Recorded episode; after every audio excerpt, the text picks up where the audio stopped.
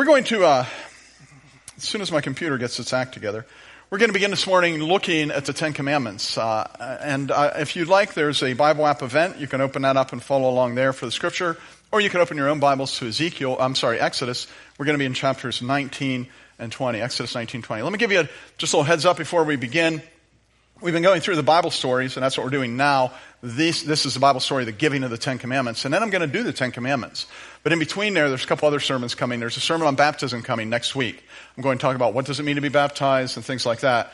And then there's also a sermon, uh, and a couple weeks later on back to school, a back to school sermon.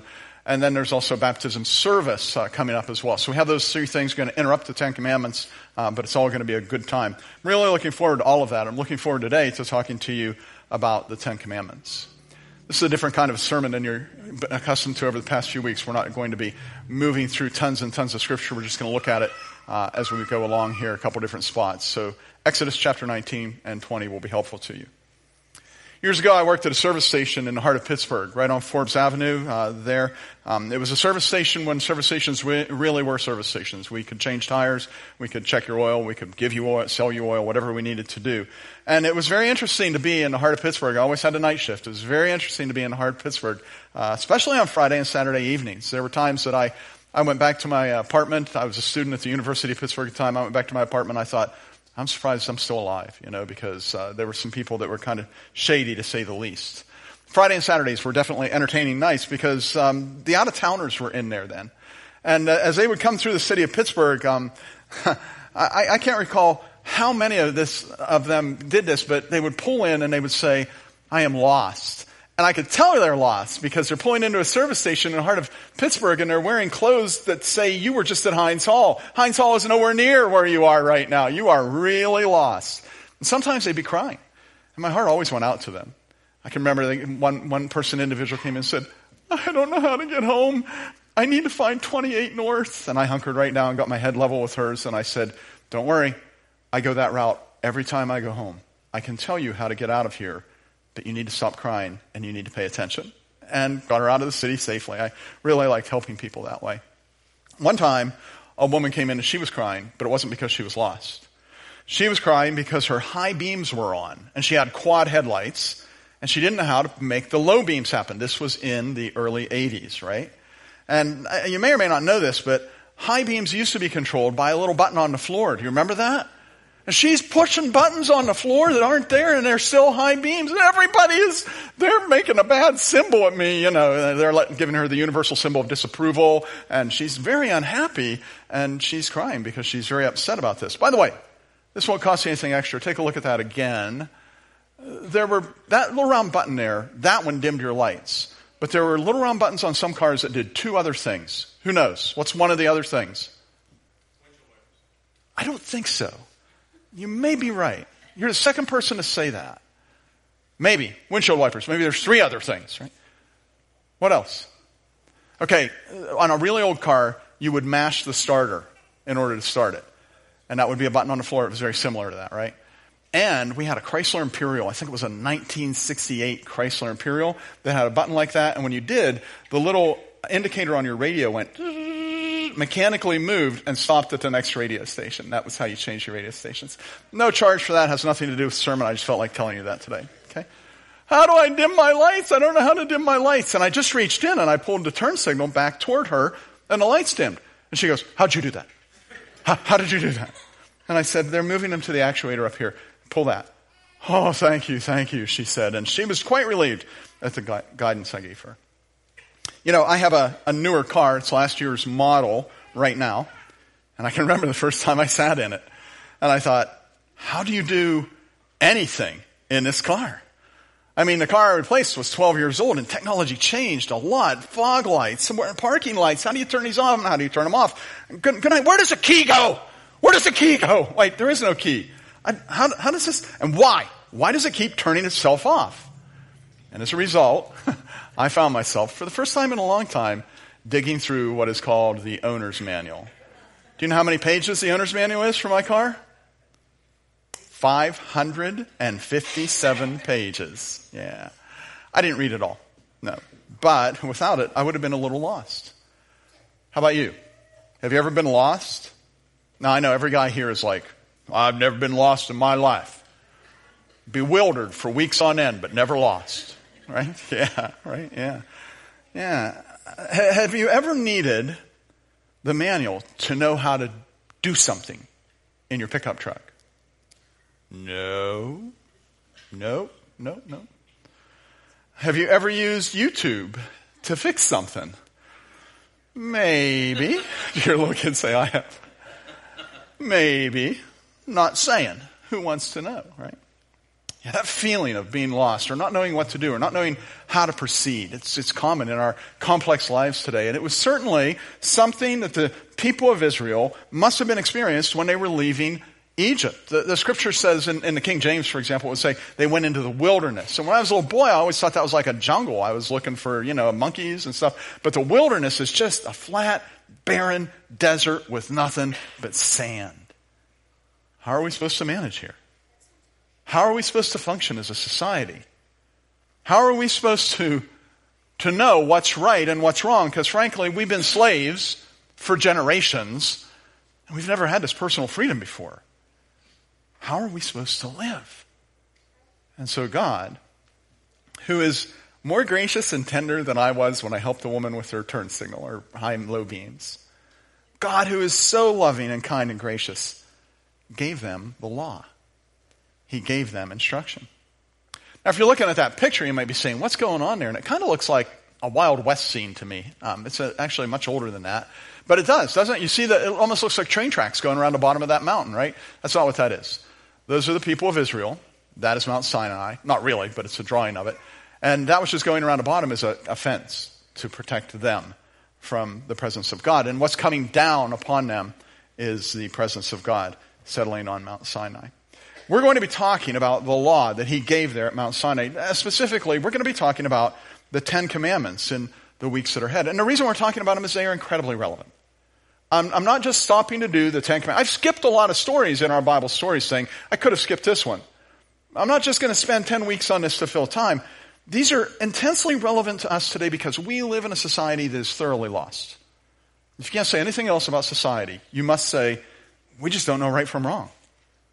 It is safe to say there is no agreed upon moral consensus in our day. And we tend to reject external authorities. We tend to act as though we're the ones individually who define what is true and what is right. In fact, we tend to say this Well, I believe this is true for me. This is true for me.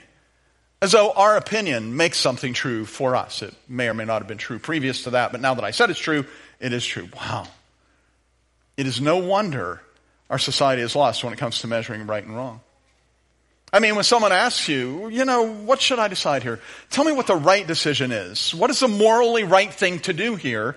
Quite frequently, the response is, well, you have to decide for yourself. You have to decide what's right for you. Now, in some cases, that might be an appropriate response. I can remember a dear woman in our church, she's gone to be with the Lord. She said to me, Pastor, I need to talk to you. Should I not be watching my stories in the afternoon? Do you know what she meant?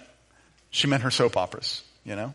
She had grown up in a church that was somewhat legalistic. They really emphasized rules a lot in the church she grew up in. And evidently a preacher had said, you shouldn't be watching them soap operas. And she wondered, should I be watching? I said, you know what? I'm not going to tell you the answer to that. You got to figure that out for yourself. Because she does. Because it's not right or wrong to watch soap operas uniformly. But it might be wrong for her because of who she is and what's in her heart. Or it might be perfectly okay for her. But other times, that idea of you have to decide what is right for you is the absolute wrong answer to the question. This might sound a little crass, but that's exactly what Hannibal Lecter was doing, right? Do you know who that is? Silence of the Lambs. He was eating people, just in case you needed to know, right? Well, that's right for me. no, that doesn't work. That doesn't work your news feed, and I'm not talking about your social media news feed where people are talking, I'm talking about where CNN, Fox News, MSNBC, where Newsmax, all of those news providers, their content is filled with stories of people who are trying to decide what is right and wrong for themselves and are failing miserably. Failing miserably. That's how Israel was. I mean, they hadn't gotten into any trouble just yet. But they're going to get in trouble later, and they have the law. Just imagine if they didn't have the law, the trouble they would have been in. And God saw that coming. So he gave them these guidelines, some laws to follow to help them along the way. Laws, and this is really important for you to hear. These are laws that were to benefit them, not to benefit him. They were to benefit them, and they benefit you, and they benefit me as well. So I want to talk about the Ten Commandments, and I kind of want to begin by just telling you maybe some stuff you didn't know about the Ten Commandments. I don't say that arrogantly, like I'm going to tell you stuff you don't know. This is stuff that, that I didn't know. Did you know they're not called the Ten Commandments in the Bible? They're not. In fact, if your Bible's open to Exodus 20, look at the very first word, a verse rather. It says, And God spoke all these words. And then you have the Ten Commandments that follow. It doesn't say, And God spoke the Ten Commandments. Now, indeed, in Deuteronomy, they are called the Ten Commandments. If you read Deuteronomy 4.13 in your English text, it says, he declared to you his covenant, the Ten Commandments, which he commanded you to follow, and then wrote them on two stone tablets. And so you might say, yeah, Pastor Steve, they're called the Ten Commandments. But if you knew Hebrew, and I don't know Hebrew, but I know people who know Hebrew and I read their books, if you read the people who read the books, I'm sorry, who wrote the books about Hebrew, they're going to tell you it doesn't say commandments, it says the ten words. The ten words.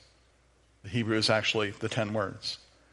Now, you might be kind of literalistic and you might say, but there's more than 10 individual words there. But you need to think about like the seven last words of Christ.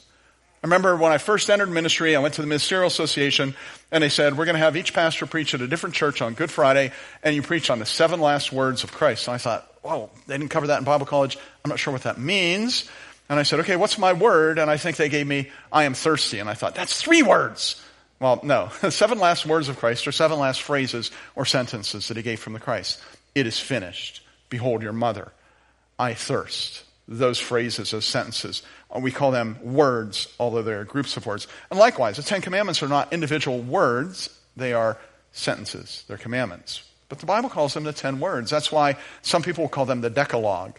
Deca, of course, you think of a decade, it's ten years. Log is from logos, which means word, the ten words. Okay? That's kind of trivial. The Bible never calls them Ten Commandments. Here's something else, though, you might not know. Not every church counts them the same. Wait, what?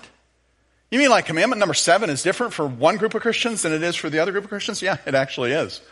I can remember when I first saw that. It was probably almost 20 years ago. I was speaking about the Ten Commandments. I'm like, whoa, Wikipedia has two different lists here. Which one's right? And I went to my Bible and I looked and I said, they're not numbered in a Bible. How will we know what the fifth commandment is? They're, they're, well, it's not an issue. They're not numbered in the Bible, they're just placed there. And they aren't numbered by Arabic numbers. They're not numbered by Roman numerals because there were none. They're not numbered even by Hebrew numerals. They're just listed. And so the breakdown, you can break it down either way, whichever you wanted. Lutherans and Catholics, here's how they would break them down. Number one, no other gods, no images. Number two, no taking God's name in vain. Number three, remember the Sabbath. Number four, honor your father and mother. Number five, don't kill anybody. Number six, do not commit adultery. Number seven, do not steal. Number eight, do not bear false witness. Number nine, do not covet another person's house. And number 10, do not covet another person's wife. Okay? The Lutherans and the Catholics. That's the way they break them down. Um, the Reformed people and the Orthodox people say number one, no other gods. Number two, no images. Oh, you see what they did there? They took number one that the Lutherans and the Catholics have, and they made that into two. No other gods, no other images. Uh, they're going to have to put two of the other ones together if they're going to have 10. Otherwise, they'll have 11, right? Don't worry. They got it.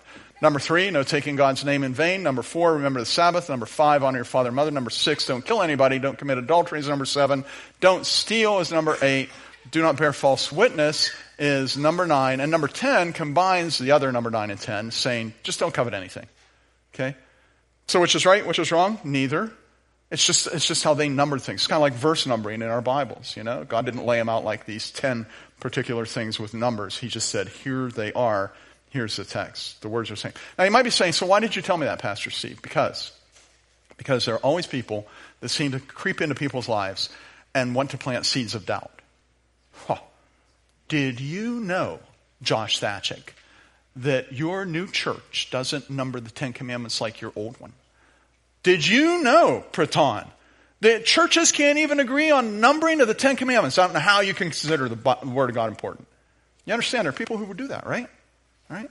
And so I'm telling you this just to say, don't worry about it. We're probably going to use the list on the right. We could use the list on the left. It's all good. Because the content, the text, is the same no matter where you are. Here's number three the Ten Commandments are upheld in the New Testament. Upheld in the New Testament. And that doesn't mean that we're under law. We are not under law. But these Ten Commandments actually transcend the law of God. Think about what they contain. They contain warnings about idolatry, taking the Lord's name in vain, the importance of honoring your father and mother, not stealing, not bearing false witness, not coveting. All, all those things are stated in the New Testament as well.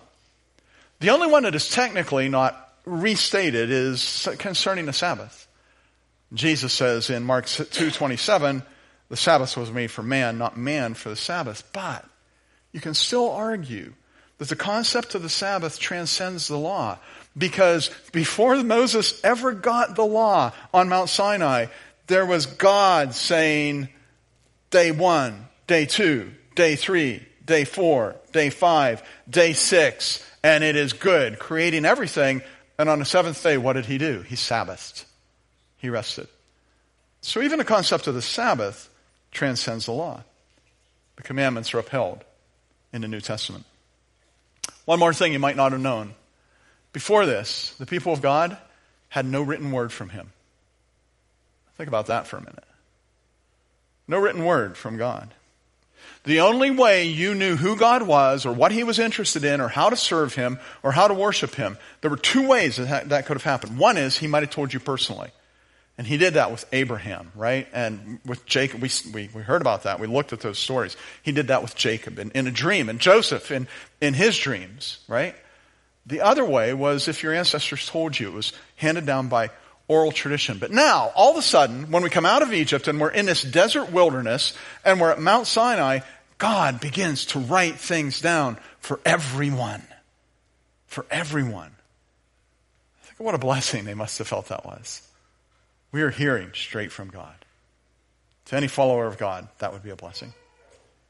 Now, as we prepare to think about the Ten Commandments, I kind of would like to just talk to you about the perspective I hope that you'll have in your heart as we walk into this series. And, and, and it's a helpful perspective, it's a healthy perspective, it's even an essential perspective. I want to talk to you about that. And first, it involves realizing that the ten words are authoritative. These are not ten habits of highly effective people. These are not ten keys to successful living. These are not ten ideas to make your marriage better or ten ideas to living your best life. These are ten words from God. Ten words from Him to His people. It is what God says to the people. And probably the first and most basic mistake, maybe even the most common mistake we can make concerning the ten words, is not taking them seriously enough. God wants you to take them seriously. And I can show you that by having you look at the text you opened to earlier in chapter 19 of Exodus, in verse 16. Just just think about the context in which God reveals these 10 words to his people. Follow along as I read, starting in verse 16. On the morning of the third day, there was thunder and lightning with a thick cloud over the mountain and a very loud trumpet blast. Everyone in the camp trembled. Then Moses led the people out of the camp to meet with God, and they stood at the foot of the mountain. Mount Sinai was covered with smoke because the Lord descended on it in fire. That means he came down upon it in fire. The smoke billowed up from it like smoke from a furnace, and the whole mountain trembled violently. As the sound of the trumpet grew louder and louder, Moses spoke, and the voice of God answered him. The Lord descended to the top of Mount Sinai and called Moses to the top of the mountain. So Moses went up, and the Lord said to him, Go down and warn the people so they do not force their way through to see the Lord, and many of them perish. Even the priests who approach the Lord must consecrate themselves, or the Lord will break out against them. Moses said to the Lord, The people cannot come up Mount Sinai because you yourself warned us, put limits around the mountain, and set it apart as holy. The Lord replied, Go down and bring Aaron up with you. But the priests and the people must not force their way through to come up to the Lord, or he will break out against him. So Moses went down to the people and told them. You ever wonder? Why all the drama? Why? Pardon me. Why does God display his glory in deep darkness, in thunder, in fire, in lightning, in earthquakes, so the ground trembles. And why that loud trumpet blast? I want you to imagine a blast so loud that you can't talk to the person next to you. Why is that happening? Here's why God is showing them that He is holy, that He alone is awesome. I tend to think the Steelers are awesome. They are not. He, oh, who said amen? Probably some Browns fan. he alone is holy. He alone is awesome. He alone is transcendent. He alone is terrifying. He is not a tame lion. And he wants them to know that. But he isn't just flexing his muscles to show off. He is doing this because he knows it is imperative that they listen. And if they do not listen, if they do not listen, they will fall back into enslavement. What is about to happen, this giving of the Ten Commandments, is the next step in their emancipation. And if they don't get it, well, history tells when they didn't follow it, they did fall back into bondage. So God wants them to get the point. By the way, did you happen to notice he didn't check with Moses before he did this? He didn't check with anyone before he did it. He's God. And he writes these commandments down himself in stone with his own finger. So there's no possibility of anyone misunderstanding what they say or where they come from. But do we understand them? Do we? Let's switch out of the nation of Israel and let's switch over to you and me. How familiar are you with the Ten Commandments? I don't know, uh, years ago, do you remember this? Years ago, there were some people um, from out of the area who came to Clearfield and wanted to remove the Ten Commandment, Commandment marker from the front of the local courthouse. How many remember that happening? Yeah, okay, good. A number of you remember that happening. I, I gotta tell you, people were angry. I went to the courthouse meeting. It was the packedest, most packed courthouse I've ever seen. You know, just wall to wall people there wanting to tell the county commissioners, don't you dare do this. Those are important to us. And, and whenever these angry people would bump into a pastor, they had to just tell the pastor, because here's someone who will feel the same as me. So they bring up the topic, whether I was at a high school football game, or if I was at a restaurant, or if I was in Walmart, or if I were at a park somewhere. Pastor Steve, did you see that they want to take down those Ten Commandments from the courthouse. And we talk about that, and I understand that is frustrating. I didn't want to see him come down either. But in the course of the conversation, I would often ask this question Ten Commandments are important. Do you think if I gave you a pencil and a piece of paper right now, you'd be able to write them all down? I mean, not in order. Do you think you could just write them all down? And uh, that probably didn't win me any friends. but I was young and didn't understand social things like I understand them today.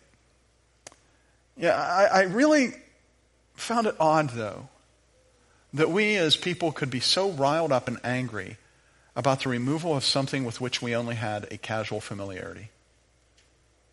Hmm. The ten words, they're not a monument, they're authoritative.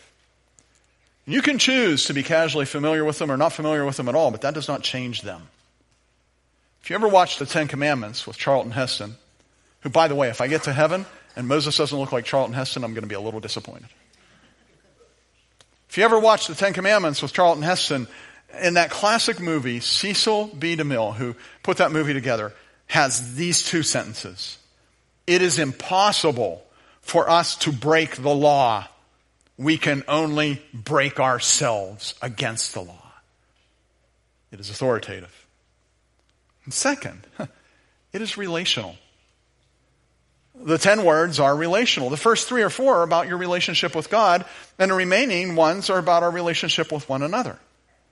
They're personally given to us by a personal God. They're not given to us by some detached God, the man upstairs in a distant place.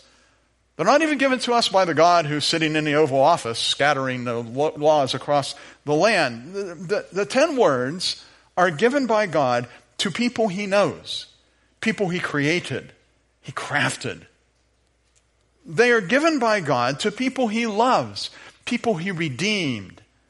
They are given by God to people he has brought to himself from captivity, people he wants to be with.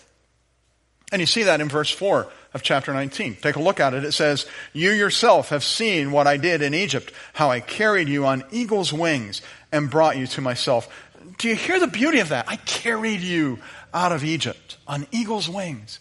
And I brought you, and notice he doesn't say, and I brought you to the promised land. He says, I brought you to me, to myself.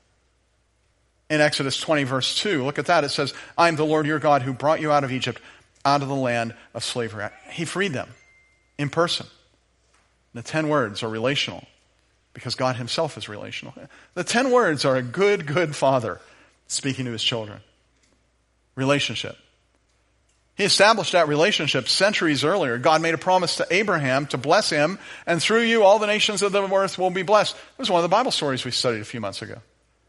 In, in a time of famine, it was Abraham's children, the children of Israel specifically, who went down to Egypt and were saved. At his instruction, he went down there because he loves them and he personally directed them to go there.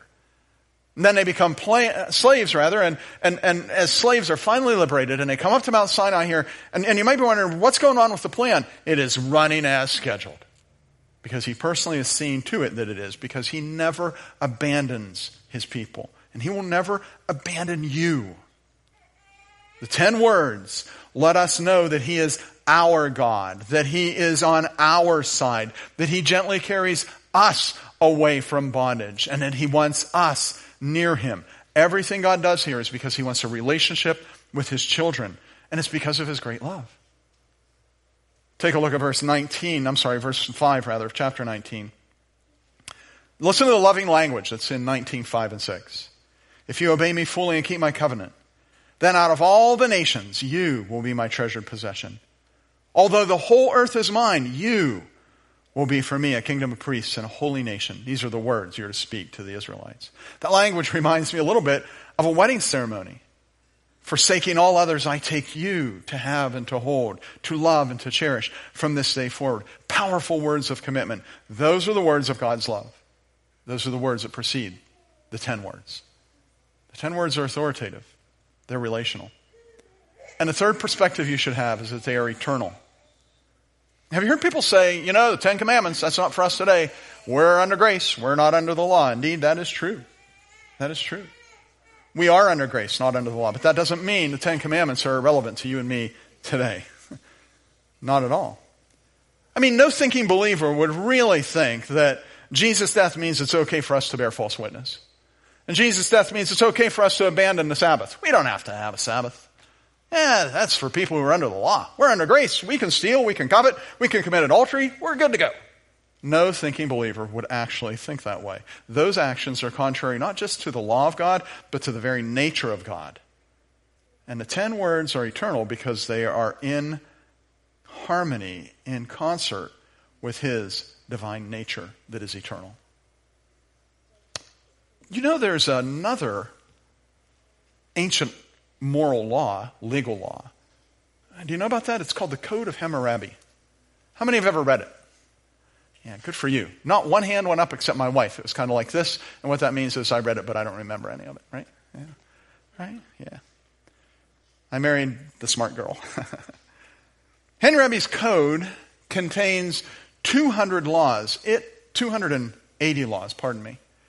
It precedes, scholars say it precedes the law of Moses, which is being given here at Sinai, by, by several centuries. It is thought to have been written maybe 1,780 years BC. It's kind of funny. Let me read you a couple laws. I find it entertaining. Of course, I have that warped sense of humor. You know what I mean? Listen to this. This is number two. So this is near the beginning. There's 280. I'm not going to read them all. I'm only going to read two of them. Here's the first one. It's number two. If anyone bring an accusation against a man, and the accused go to the river and leap into the river, if he sink, wow, I'm having Monty Python flashbacks right now, right? Right? Yeah.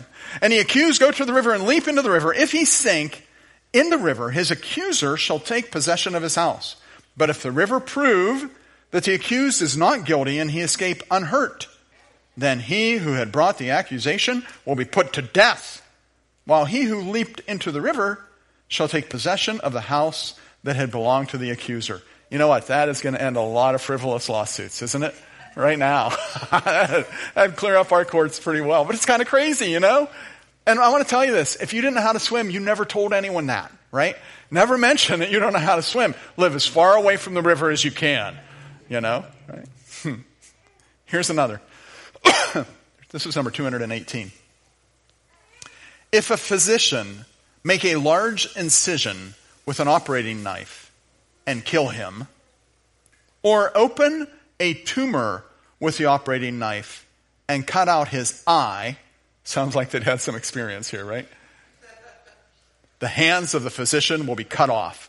That'll take care of malpractice right now. Right? Then think how cheap healthcare would be if you could get it, right? yeah. You read over that and it's comical. It's so outdated. It's so irrelevant. It is nothing like the 10 words. Nothing like the 10 words. It doesn't matter that God gave these laws 3,500 years ago, halfway across the globe. Those laws were not new when God gave them, right? They are eternal, moral truths that spring from God's eternal moral nature. And for the most part, they're written on our consciences the conscience of humans. We know it's wrong to murder. We know it's wrong to steal, to lie, to cheat, to blaspheme. And that is why the Ten Commandments aren't just tied to the Old Testament. They are changeless moral authority given by a loving God to his creation. They're a gift to us. I want to wrap up by telling you a story. And I'm going to have to read a lot of it because you'll understand why in a minute. So, you know, I have a son, I have a daughter. You know, my daughter, her husband's father, so her father in law, his name is Steve. And listen to this sentence he is brilliant. Okay? Steve is brilliant. His undergraduate work was done at Cornell University. They don't just let anybody into those Ivy League schools, you know. I didn't even bother trying. I'm not sure I have this right. I took this from his LinkedIn page. Here's what it says he studied at Cornell University in his undergraduate work deformation of cross linked and entangled polymers. I kept meaning to study that, but I kept forgetting. All right? Later, he was a process development engineer where he worked with thin film process development for LEDs and photodetectors for optical communication. You know, he's not just plugging things into circuit boards, right? Right? Hmm. By the way, he's a strong believer in Christ. So when you hear people say that intelligent people don't believe the Bible, they don't know what they're talking about. Let me continue. After earning his PhD at the University of Massachusetts, he was a professor at Case Western Reserve, which is no small school, no insignificant school. He studied and taught about electron and light microscopy of polymers, emulsions, and surfactant, let me try it again, surfactants and surfactant like self assembly. I can't even pronounce it. For the past two decades, he has been a physical scientist at the National Institute of Standards and Technology. The current emphasis is on protein rheology. You know what that is, right? Um, including aggregation of interfacial rheology. Oh, thank God for that. They develop methods of analysis and measurement of fluid and interfacial properties. Wow. Did I mention he's brilliant? Did I mention that? Well, whenever we fly over to see my daughter, we go down to his house and pick up whatever he might want to put, give them into the suitcases, and then he takes my car with my suitcase and my wife and I in, and he drives us to the airport. And did I mention I got a new car? he got into my car, the one with the 557 page owner's manual, to drive us to the airport. Where's the key? Where do I put the key? Why is it beeping at me? It's helping me steer. Why is it helping me steer? It told him, I love this, it told him, please keep your hands on the wheel. and, and it was kind of overwhelming. I wonder if he felt maybe just a little bit like, although I doubt he's ever felt that this, this way, but a little bit like the woman in Pittsburgh who's like, how do I dim my lights, right? How do I dim my lights? Yeah. Here's the tie in that I want you to hear. you may be the smartest one in the room. you may be deeply committed to Christ. You may have a strong moral compass and a good sense of what is right and what is wrong. You may have a strong conscience, but you are navigating unfamiliar territory every day of your life. Dangerous territory every day of your life. And God knew ahead of time that you would be traversing this dangerous terrain, a desert wilderness in this world, and He knew ahead of time you would need some guidance, and so He gave you 10 words. 10 words to help you along the way.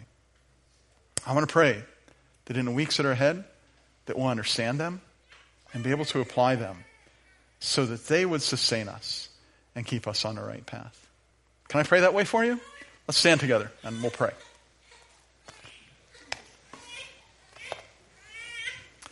By the way, I just want to say this. I'm so glad I didn't have to read four chapters of Scripture to you today.